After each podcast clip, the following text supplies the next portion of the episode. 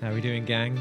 It is Monday night. So, what are you going to do on a Monday night, six o'clock? You are going to listen to the Britpop Show, obviously. Welcome, everybody. Did you have snow this morning? We had a good two inches, as is my uh, usual. Snow, then sun. Now, what did we do last week? We had 20 years, 25 years since Shed 7. So, let's start with some Shed 7.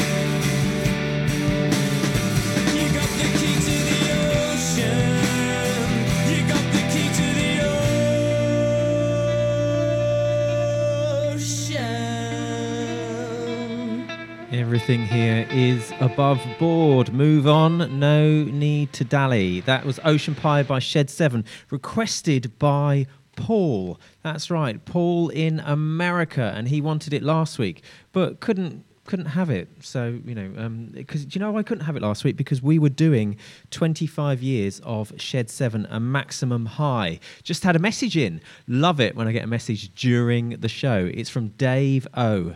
I just discovered the Britpop show last week. This is my first time listening live from the US. Huge Britpop fan. Could you play some Suede for me? Maybe my insatiable one. Do You know what? We will play you some Suede. But before we do that, do you, Dave, know any anything about the Supernaturals? The Supernaturals were signed to Parlophone, and they were from Glasgow. Parlophone, of course, were that label that signed Supergrass. So they were signed to Parlophone. They were a Glasgow band, and they were signed in May '96. They re- and they released their debut album, "It Doesn't Matter Anymore," to critical and commercial success in May 1997, and it reached number nine in the UK charts. The lineup consisted of James McColl, singer and guitarist. You had Derek McManus, bassist. Mark Guthrie and drummer Gavin Crawford, and also keyboardist Ken McAlpine.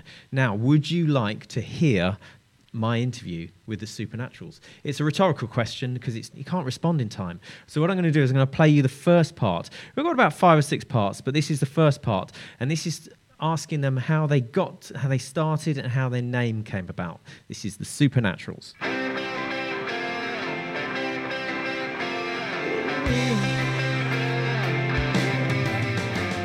Band started because me and Derek and Gavin, the drummer, Derek's the other guitarist, we all sort of started playing guitars together when we were sort of teenagers. And once one of us got a guitar, the other one got one. Derek got a, I got a, um, he got a Tokai, he got this really beautiful blue Tokai guitar. Anyway, I know that. He went out and did a lot of gardening work and saved up and bought this Tokai. And then we had a drum machine, a Boss TR 202 or something like that. And uh, we Gav, that was terrible. So eventually Gav had to kind of learn the drums. So we, we just kind of took it from there. We were all friends. We all went to school together. Basically, at first the band was just the kind of band that would like, you know, play in rehearsal rooms. We we didn't really do any gigs, and we just go to a rehearsal room for a, a Saturday afternoon and just play cover versions. And I would I would steal songs and pretend I'd written them.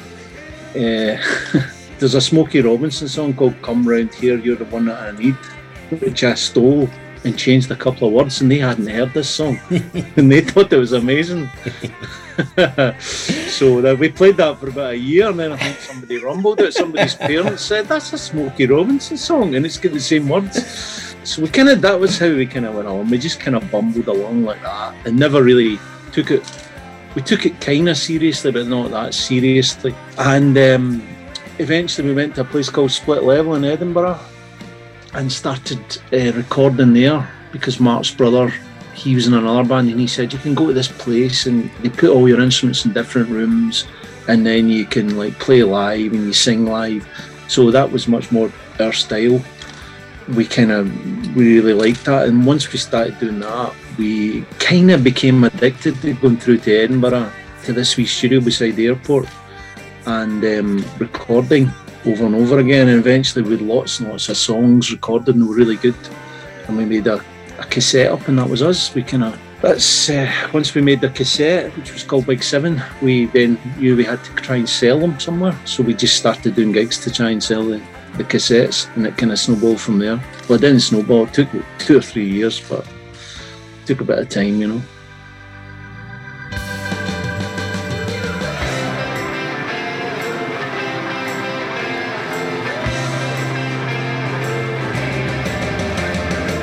And why Supernaturals? Well, again, that's a bit like the Smokey Robinson thing with the uh, Come Round Here.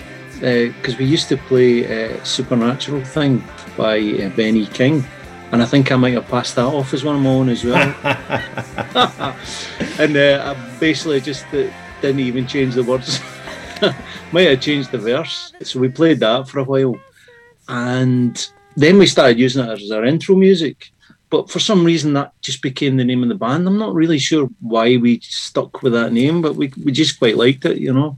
Yeah. Jesus, I'm freaking. I've had such a weekend. I think I must be turning to God. My girlfriend has dumped me and headed for the country. The boy who wears white socks. But the, the problem there was that every time we go and play a gig somewhere, uh, the promoter would maybe get his daughter to put up, draw a poster up. It would always be like a ghost or a ghost train or Scooby Doo or something under the name. So it started to get really annoying after a while. But You grew, you outgrew it though, yeah. yeah, well, it's just like anything else. The band's names just be, kind of become kind of like synonymous with the band's sound, don't they? You know, for most bands, you, you don't think about the name anymore, do you? Yeah, I mean, look at Oasis and Blur. In fact, I was talking, I was talking to Mark Morris last week, and he was talking about the Beatles. If you think about it hard enough, the Beatles is is a terrible name. I said to him, well, actually, John Lennon he changed the it was Beatles B E E, and he changed it to B E A because it was like beat, as in like a Yeah. drum. And he said, yeah, so even worse, it's just a terrible pun.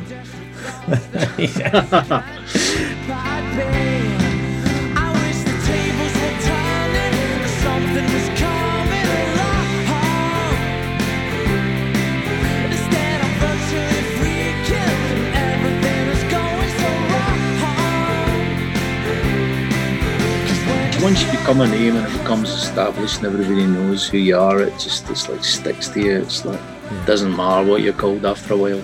I mean, Madness, Madness have got the worst name ever, but their music's great. Have what I they, mean? or is that dodgy? Well, I quite like Dodgy. Oh. When you're talking there about uh, Blur, I think the guy who ran our record label, Andy Ross, he used to like have a whole list of bands' names that he would give them and tell them they had to change their name, but he never said anything to us. he said, "I- "No, "I'm not going to change your name, James," and he just kind of like left it for some reason. So there you go. There you go. Obviously. Yeah, yeah. Because Blur were, were changed, weren't they? They were Seymour started, weren't they? That's right, yeah. And I, I'm pretty sure Andy had. I'm pretty sure he tried to sign Dodgy, and he probably had a name, a different name for them.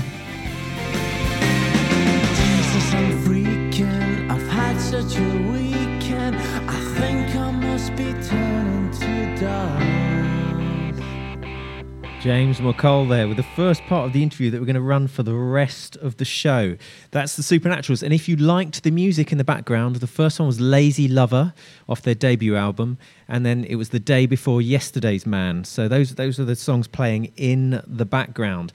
Now, it is 25 years since Ocean Colour Scene released the iconic album uh, Moseley Shoals. But we're doing the Supernaturals interview this week, so I'm going to have to do 25 years since next week. But I couldn't let it pass without a quick nod to it. And here's some Day We Caught the Train.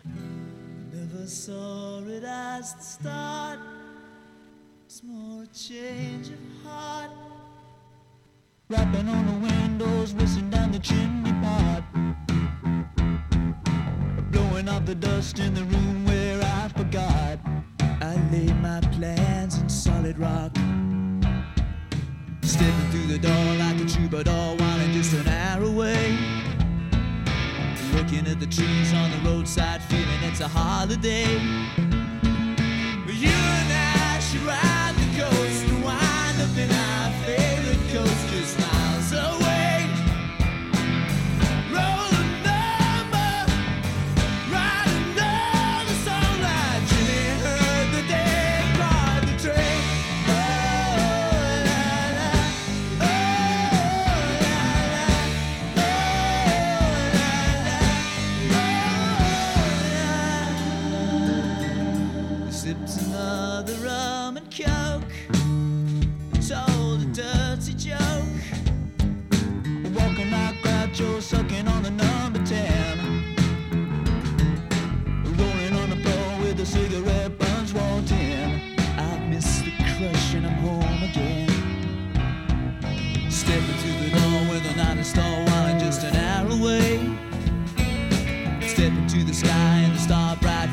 Brighter day.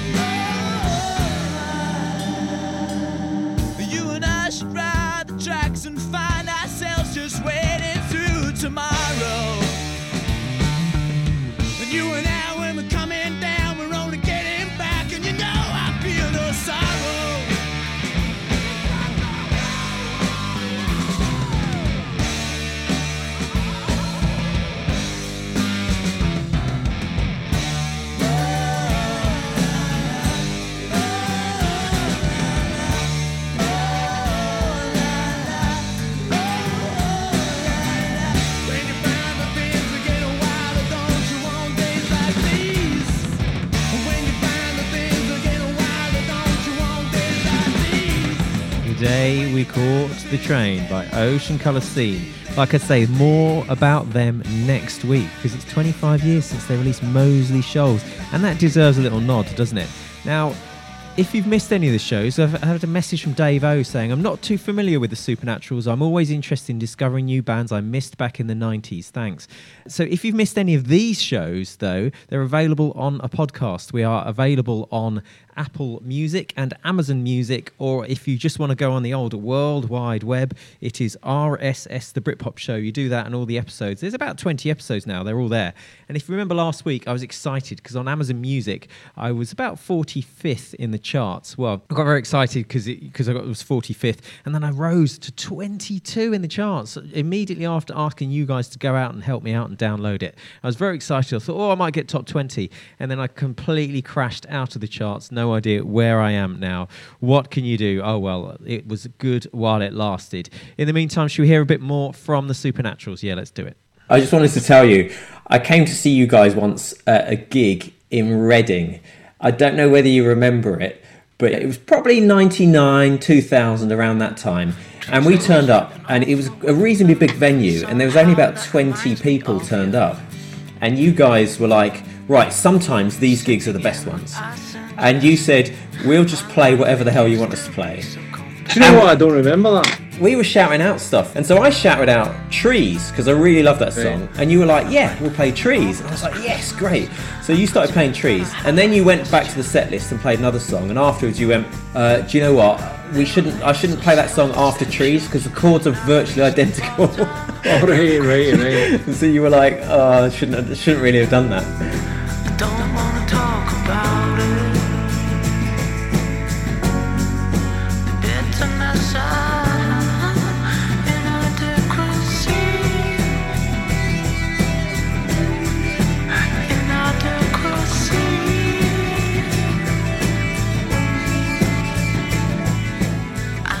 And what you probably also don't remember, it was kicking off a bit. There was a guy who was quite drunk, and he was kicking off a bit, and then you you were up on stage and you stole a line, I think, from Jerry Sadowitz, where you said 10 million sperm, and you had to be the quickest. Do you know what? I don't remember this at all. I remember playing in the Reading, and uh, where was it? It was a kind of like uh, it was a, it was like a big pub, and they had Newcastle United playing Liverpool, which was like quite a famous match uh, in about '95 or '96, Yeah. and everybody watched that, and then we played this gig, and it was quite quiet. But, I- but I can't remember this gig. This was this was on a stage, and the, what was funny was it didn't appear that there was a green room out the back, so you had to walk in from the back of the venue through the crowd to get onto Oh, the right, stage. Yeah. And what happened was you did your set, and you'd you'd had a go at this bloke, and you know, 10 million sperm, you had to be the quickest. And then you came off stage, and when you came back on to do your encore, he tried to start a fight with you as you were making your way back up the stage. Ah, I don't remember this. I have to. Uh, I can't. I must Uh, just have blanked that out. And was there a fight? No, I think the I think the bouncers stepped in because I think you know obviously when you're up on stage and you've got these big burly bouncers in front of you, you can say what you Yeah. want, can't you? And normally you go out the back, yeah. don't you? But I think you've just forgotten Yeah. that you were going to have to walk through the crowd. Always, always got to have a good fight at a gig, haven't you? That was James McColl, lead singer of the Supernaturals, and the song in the background was Trees. Do you see what I did there? I was talking about the song Trees, and it was playing in the background, almost like I meant it. Now, we played some Ocean Colour Scene, had a message from Ed saying Ocean Colour Scene at Gloucester Leisure Centre, and he saw them there with a special guest, only Paul Weller. Now, can you believe 11th of April 1994, so 27 years ago, the following song came out. Hits from the 1990s.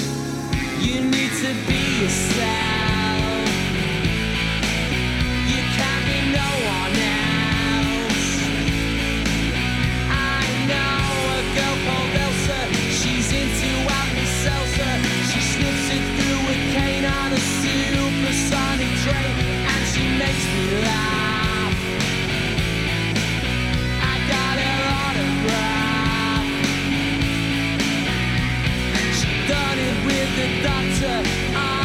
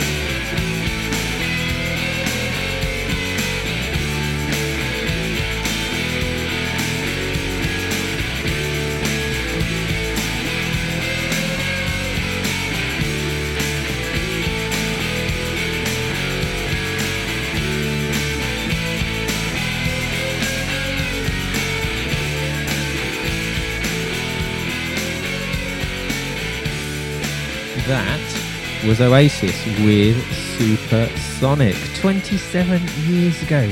It reminds me of being at university. It reminds me of my mate Paul.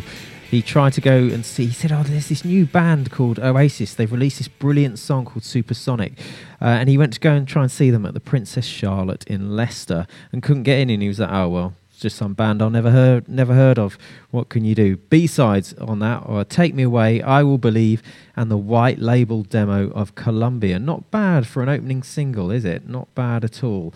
Right. So what have we done there? We've had we've had a bit of Oasis because it's 27 years since that happened. I know we're celebrating 27 years now rather than 25.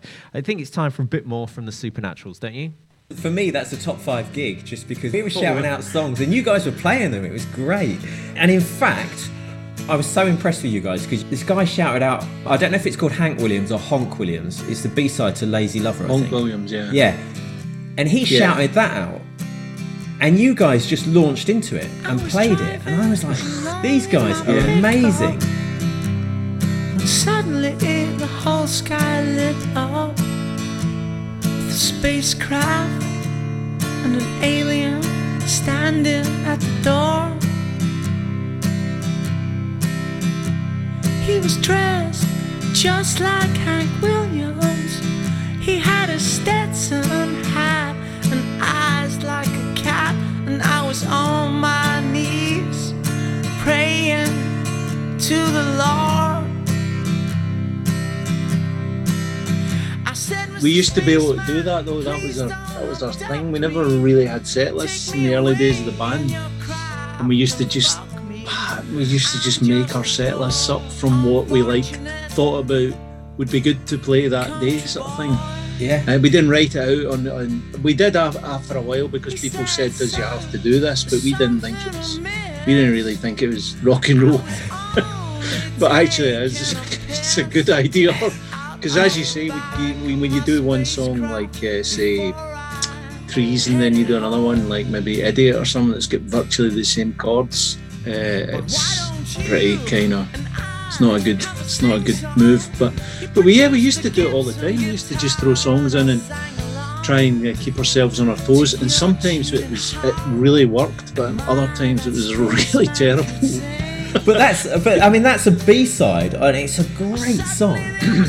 but and you just pulled it out. You're just like, yeah, okay. I can understand album tracks, but B sides. yeah yeah well it's an easy song to play it's only got three chords so we weren't exactly it wasn't exactly weather report you know what I mean But even even remembering the lyrics, you know.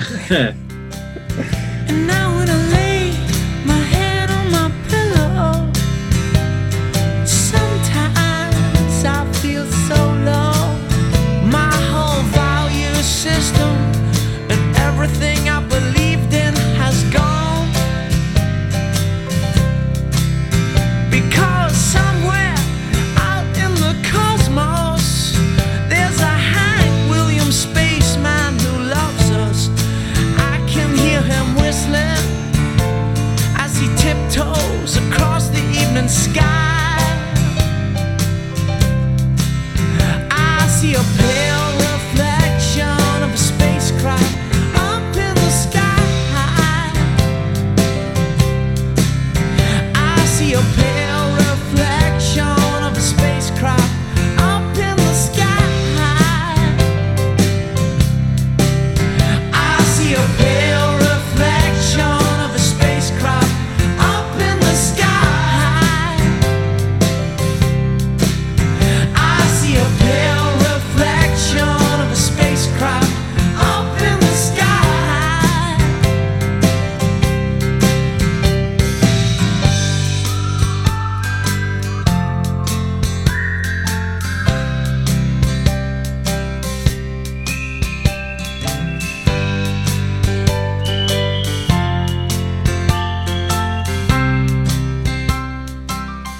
The reason that that song came up is because in uh, in Falkirk, it must have been about '95 or '96. There was all these sightings of aliens, uh, and that that sparked the song.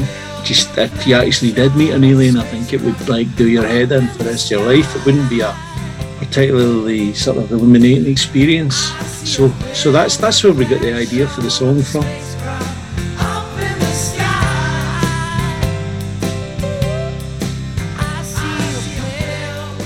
Now, if you like that song, it's called Honk Williams by the Supernaturals. Do you want to hear it again? Well, you can't go to Spotify because it's not on Spotify. That is the way we roll on this show. That is right. We are playing songs that you can't get anywhere else. That is the B side. I think it's the B side to Lazy Lover. Absolutely love it. Heard it for the first time at that gig I was talking about, that gig that I told him that I went to in Reading, and about 10 people turned up. Uh, and they just played it, just smashed it out the park.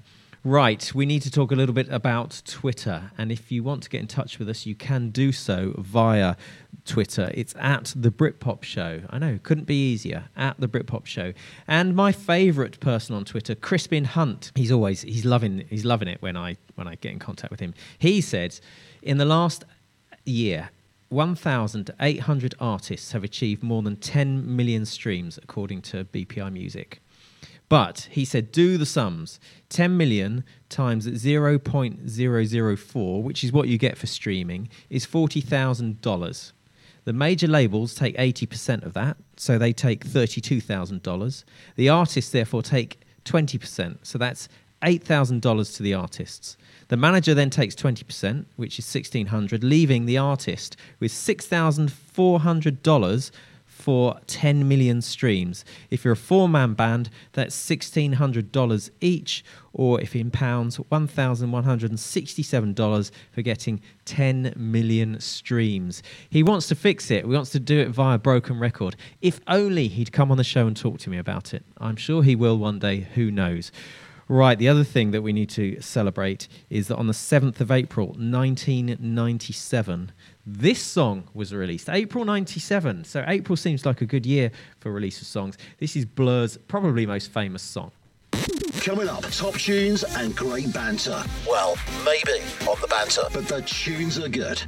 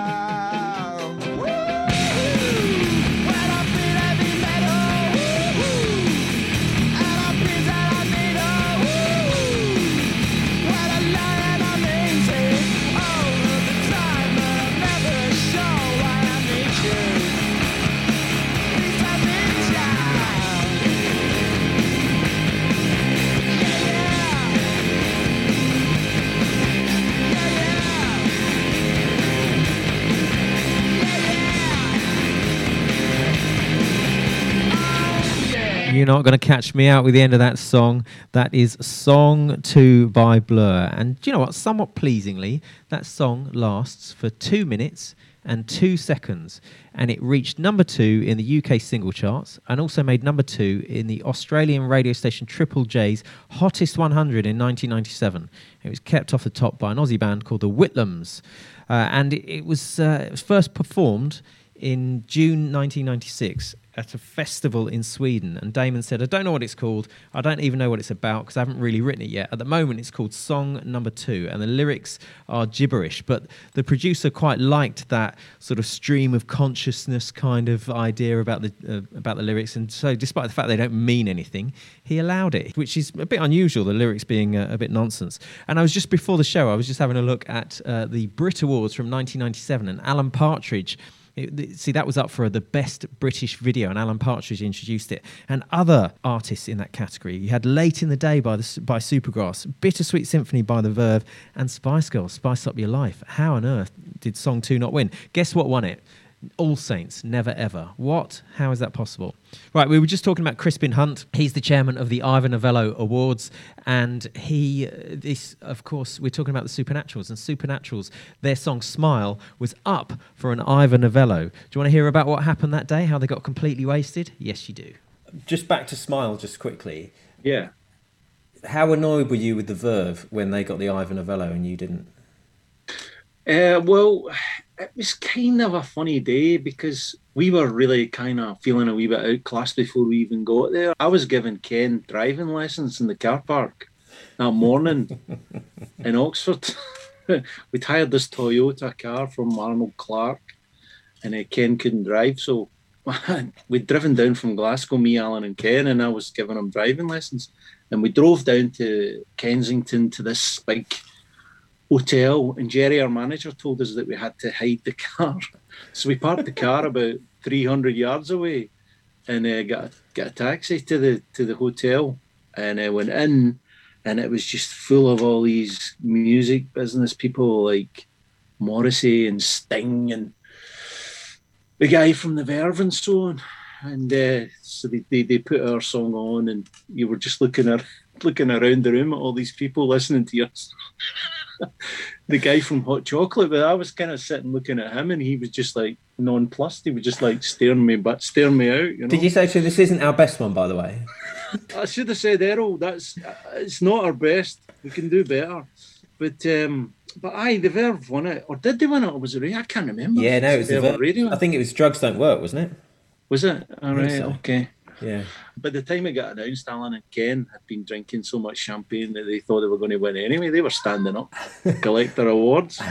Well, you can't remember this gig you played that I was at, so I'm not surprised you can't remember that that, that awards. Well, but aye. So no, it was uh, yeah, it would have been good if we'd won it, but um, but you know, it was quite good getting nominated. You know, it's Yeah. uh, quite a big deal yeah, getting nominated for an Ivor Novello. too right. I mean, the song just kind of came about in a. It was just a rehearsal room. We were sitting in a rehearsal room, and Ken came up with some chords, and I came up with some chords, and we just kind of like jammed it out in the room, and then I went away and wrote some words that night, and came back in the next day, and that was the song. We knew it was quite good. The original version of it had a. a we were quite big fans of the Boo Radleys, and it had this um, vocal that was through a phaser, so it sounded really sort of sixties and phased and distorted. So when we actually did record it, um, we had to take all that kind of like stuff off to try and make it more commercial and, so on. Yeah. But the other thing was that like radio stations, like Radio One, they wouldn't play it at first because they said it took too long to get to the chorus. You know, like They should try the Junction by Squeeze. You write the whole song for a chorus. exactly. So you know, it was like about took about a, a minute to get the. But nowadays the chorus is always like straight away in these songs on Radio Yeah. One. Do you know what I mean? Yeah. So it's like Well, it's like Franz Ferdinand, wasn't it? They they just stuck it all at the front, didn't they? With that, that "Take Me Out." yeah, song. yeah, yeah. With take me out. yeah. yeah. Nowadays, no one cares what's about nowadays, do they? We want to know what was happening in the 90s, and we all know what was happening in the 90s. Some damn good music. Better than 70s. In fact, I've said actually, you can jump from the 70s to the 90s because the 80s were nonsense. But anyway, it would be rude after that interview not to play a bit of Drugs Don't Work, see what actually won the Ivor Novello. So here it is. All this talk of getting old, it's getting me down, my love. Like a cat in a bag, waiting to drown. This time I'm coming down.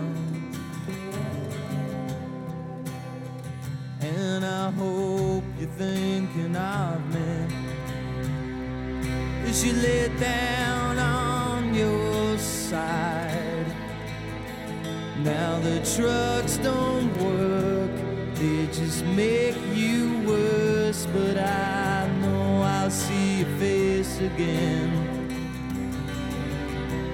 Now the drugs don't work, they just make you worse. But I know I'll see your face again. but I know I'm on a losing streak as I pass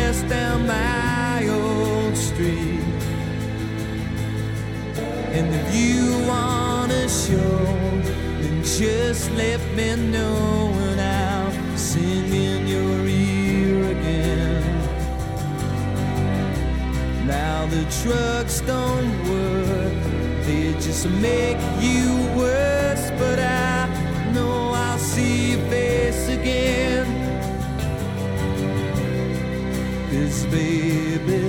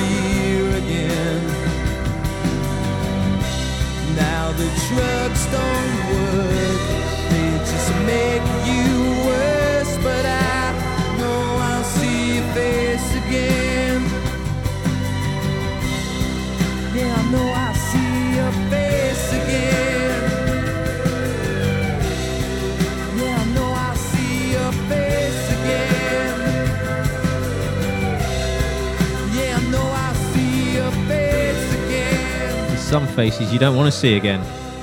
That was The Drugs Don't Work by The Verve. The Verve, of course, won the Ivor Novello ahead of Smile by The Supernaturals. And we are interviewing this week James McColl from The Supernaturals, who's given us some pretty good tips about what they were what they were doing around that time. Mainly getting drunk and not remembering uh, not remembering their gigs, I think. Should we have a bit more from the Supernaturals? I think we should. I asked them in particular, I always ask bands this. Uh, I ask them usually what their favourite Britpop song is and also what their favourite song is. So, do you want to hear what they came up with? Why not? How early on did Smile come along? Smile was kind of like we started kind of gigging a lot and touring about 1993, which would have been summer of 93. We started going away up into the Highlands and playing a lot of concerts up there. We had a PA system and we'd go and hire vans and stuff and we'd head off on a Friday night and come back on the Sunday. And we did that. But Smile didn't Smile didn't really figure for about three years. I think we wrote it, it must have been about 95 or in the early 96.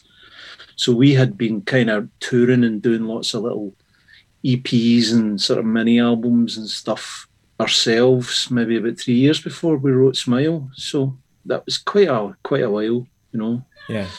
And when you wrote it, did you know how good it was? No, I didn't. Uh, I still, it's still not my favourite Supernatural song. I have to be honest. Well, do you know what? one of Um, my one of my questions is, what is your favourite Supernatural song? well, it's not Smile anyway. Go on, what is it? Uh, my favourite one would I, I don't know because uh, you know if you want to be pretentious about it, I remember that guy uh, from Radiohead saying one day that all his songs were his children. Probably from that era, my favourite song would be a song called Dung Beetle. Did you uh, see me pushing him on it? Yeah, I hope so. Yeah, it was. Uh, that was an interview with uh, James McColl, and we've had a message in from Steve saying no previous knowledge of the band, but Good interview, David. I'll check them out later. Now, this goes out to Liz, who is also Scottish, I understand. Liz loves a bit of James and a bit of Sit Down. Here it is. Sing myself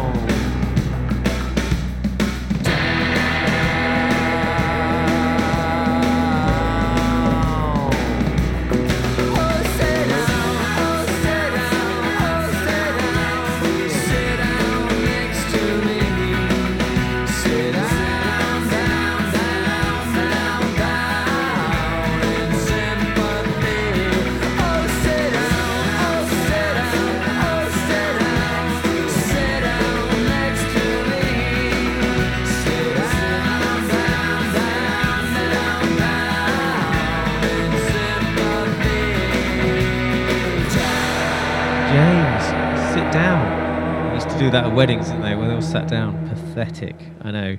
That one goes out to Liz, who is Scottish as well, so must be loving this Supernaturals interview and presumably understanding all of it.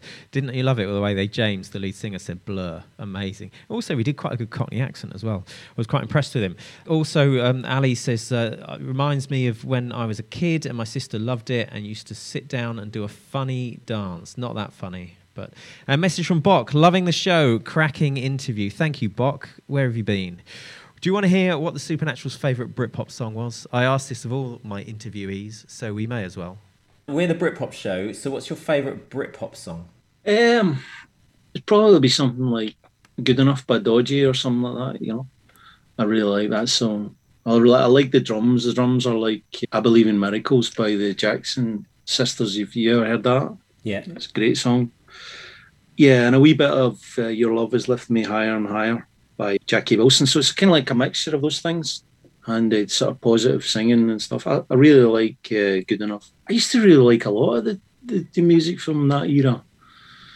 just when you're thinking things over with the charlatans, mm, maybe Inbetweener with Sleeper, uh, Beetle Bum, something like that.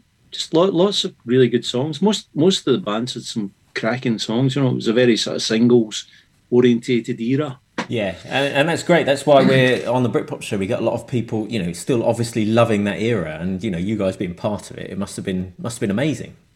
Yeah.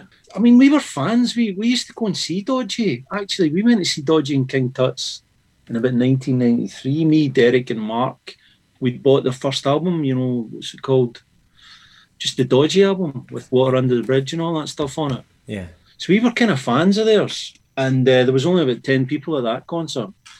And we gradually, we went to see them more, went to see them a couple of times. And then they just get bigger and bigger and bigger. And then eventually we ended up playing a couple of gigs in them, which was really good, you know. Did he say good enough by Dodgy? I think he did. I think we therefore ought to play it. This is good enough by Dodgy, and if you are regulars to the show, you will know that we had Nigel Clark live in the studio. And if you missed it, it's available on the podcast. If you didn't miss it, you can still hear it again. But in the meantime, this is good enough by Dodgy.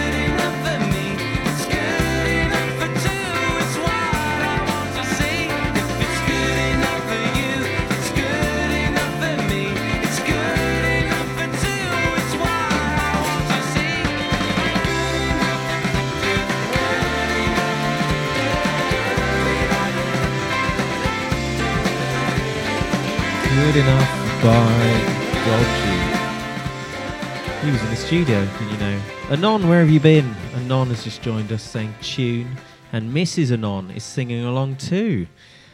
I know, what can we do? We just uh, create an atmosphere, a Britpop bubble, if you will, that everybody is unwilling to leave. If you're out on the town tonight, make sure you stay wrapped up because it's going to be cold, isn't it? But this is, I'm going to play the last bit of my interview with the Supernaturals. Listen carefully on this because there's a great song in the background.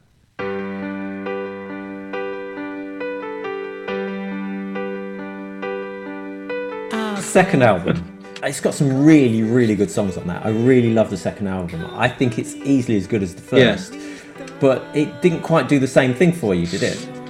No, it didn't. Um, we, I'm not really sure why that was because things like Everest and Built to Get Up and Sheffield Song were all really good singles. Country you know what I mean? music. So- yeah, yeah. We, we- there was lots of good songs. It was quite a diverse record as well, and it was maybe a wee bit more 90s. You know, it had a lot of electronics on it and stuff like that.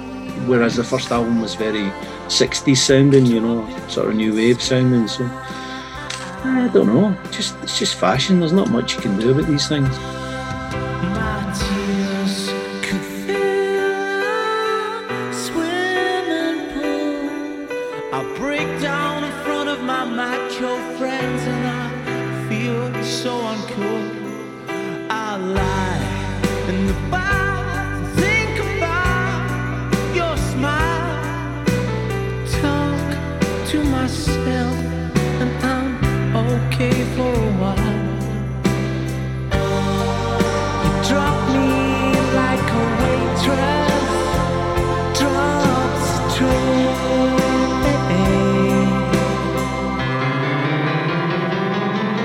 My love for you is bigger than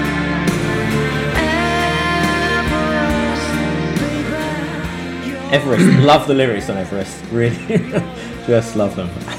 Uh, it's just the bit at the end. Yeah, well, we recorded that song in Glasgow and we were kind of like, we needed something for the end of the song. And none of us could really be bored playing the guitar or anything like that. So I just, uh, I've got an idea. Uh, I was When I was younger, I was into this guy called Bobby Womack and he always used to do these talking bits before his songs. So he'd do a kind of rap, like a churchy rap talk, and then he'd play the song. And but we did it the other way around. We did the song and then did the kind of rap at the end, the sort of shouting about the superstores. And it was all just off the cuff. I would they would just say like, think of something else, and I would go okay. And we just we didn't have any written out lyrics. It's bigger than like- Birmingham. That's it, exactly. That cracked a few people up at the time, but but yeah. At first, we kind of were trying to make a parody of a record by like you know, I want to know what love is or something like. One of those uh, A and R AOR records in the eighties. Uh, so I went down to Tower Records during the recording, and we bought a whole load of these records by REO Speedwagon, and we listened to them all, and just we just put it together in the studio, and we did it. We started off as a sort of spoof, but by the end of it, we thought this is actually really good.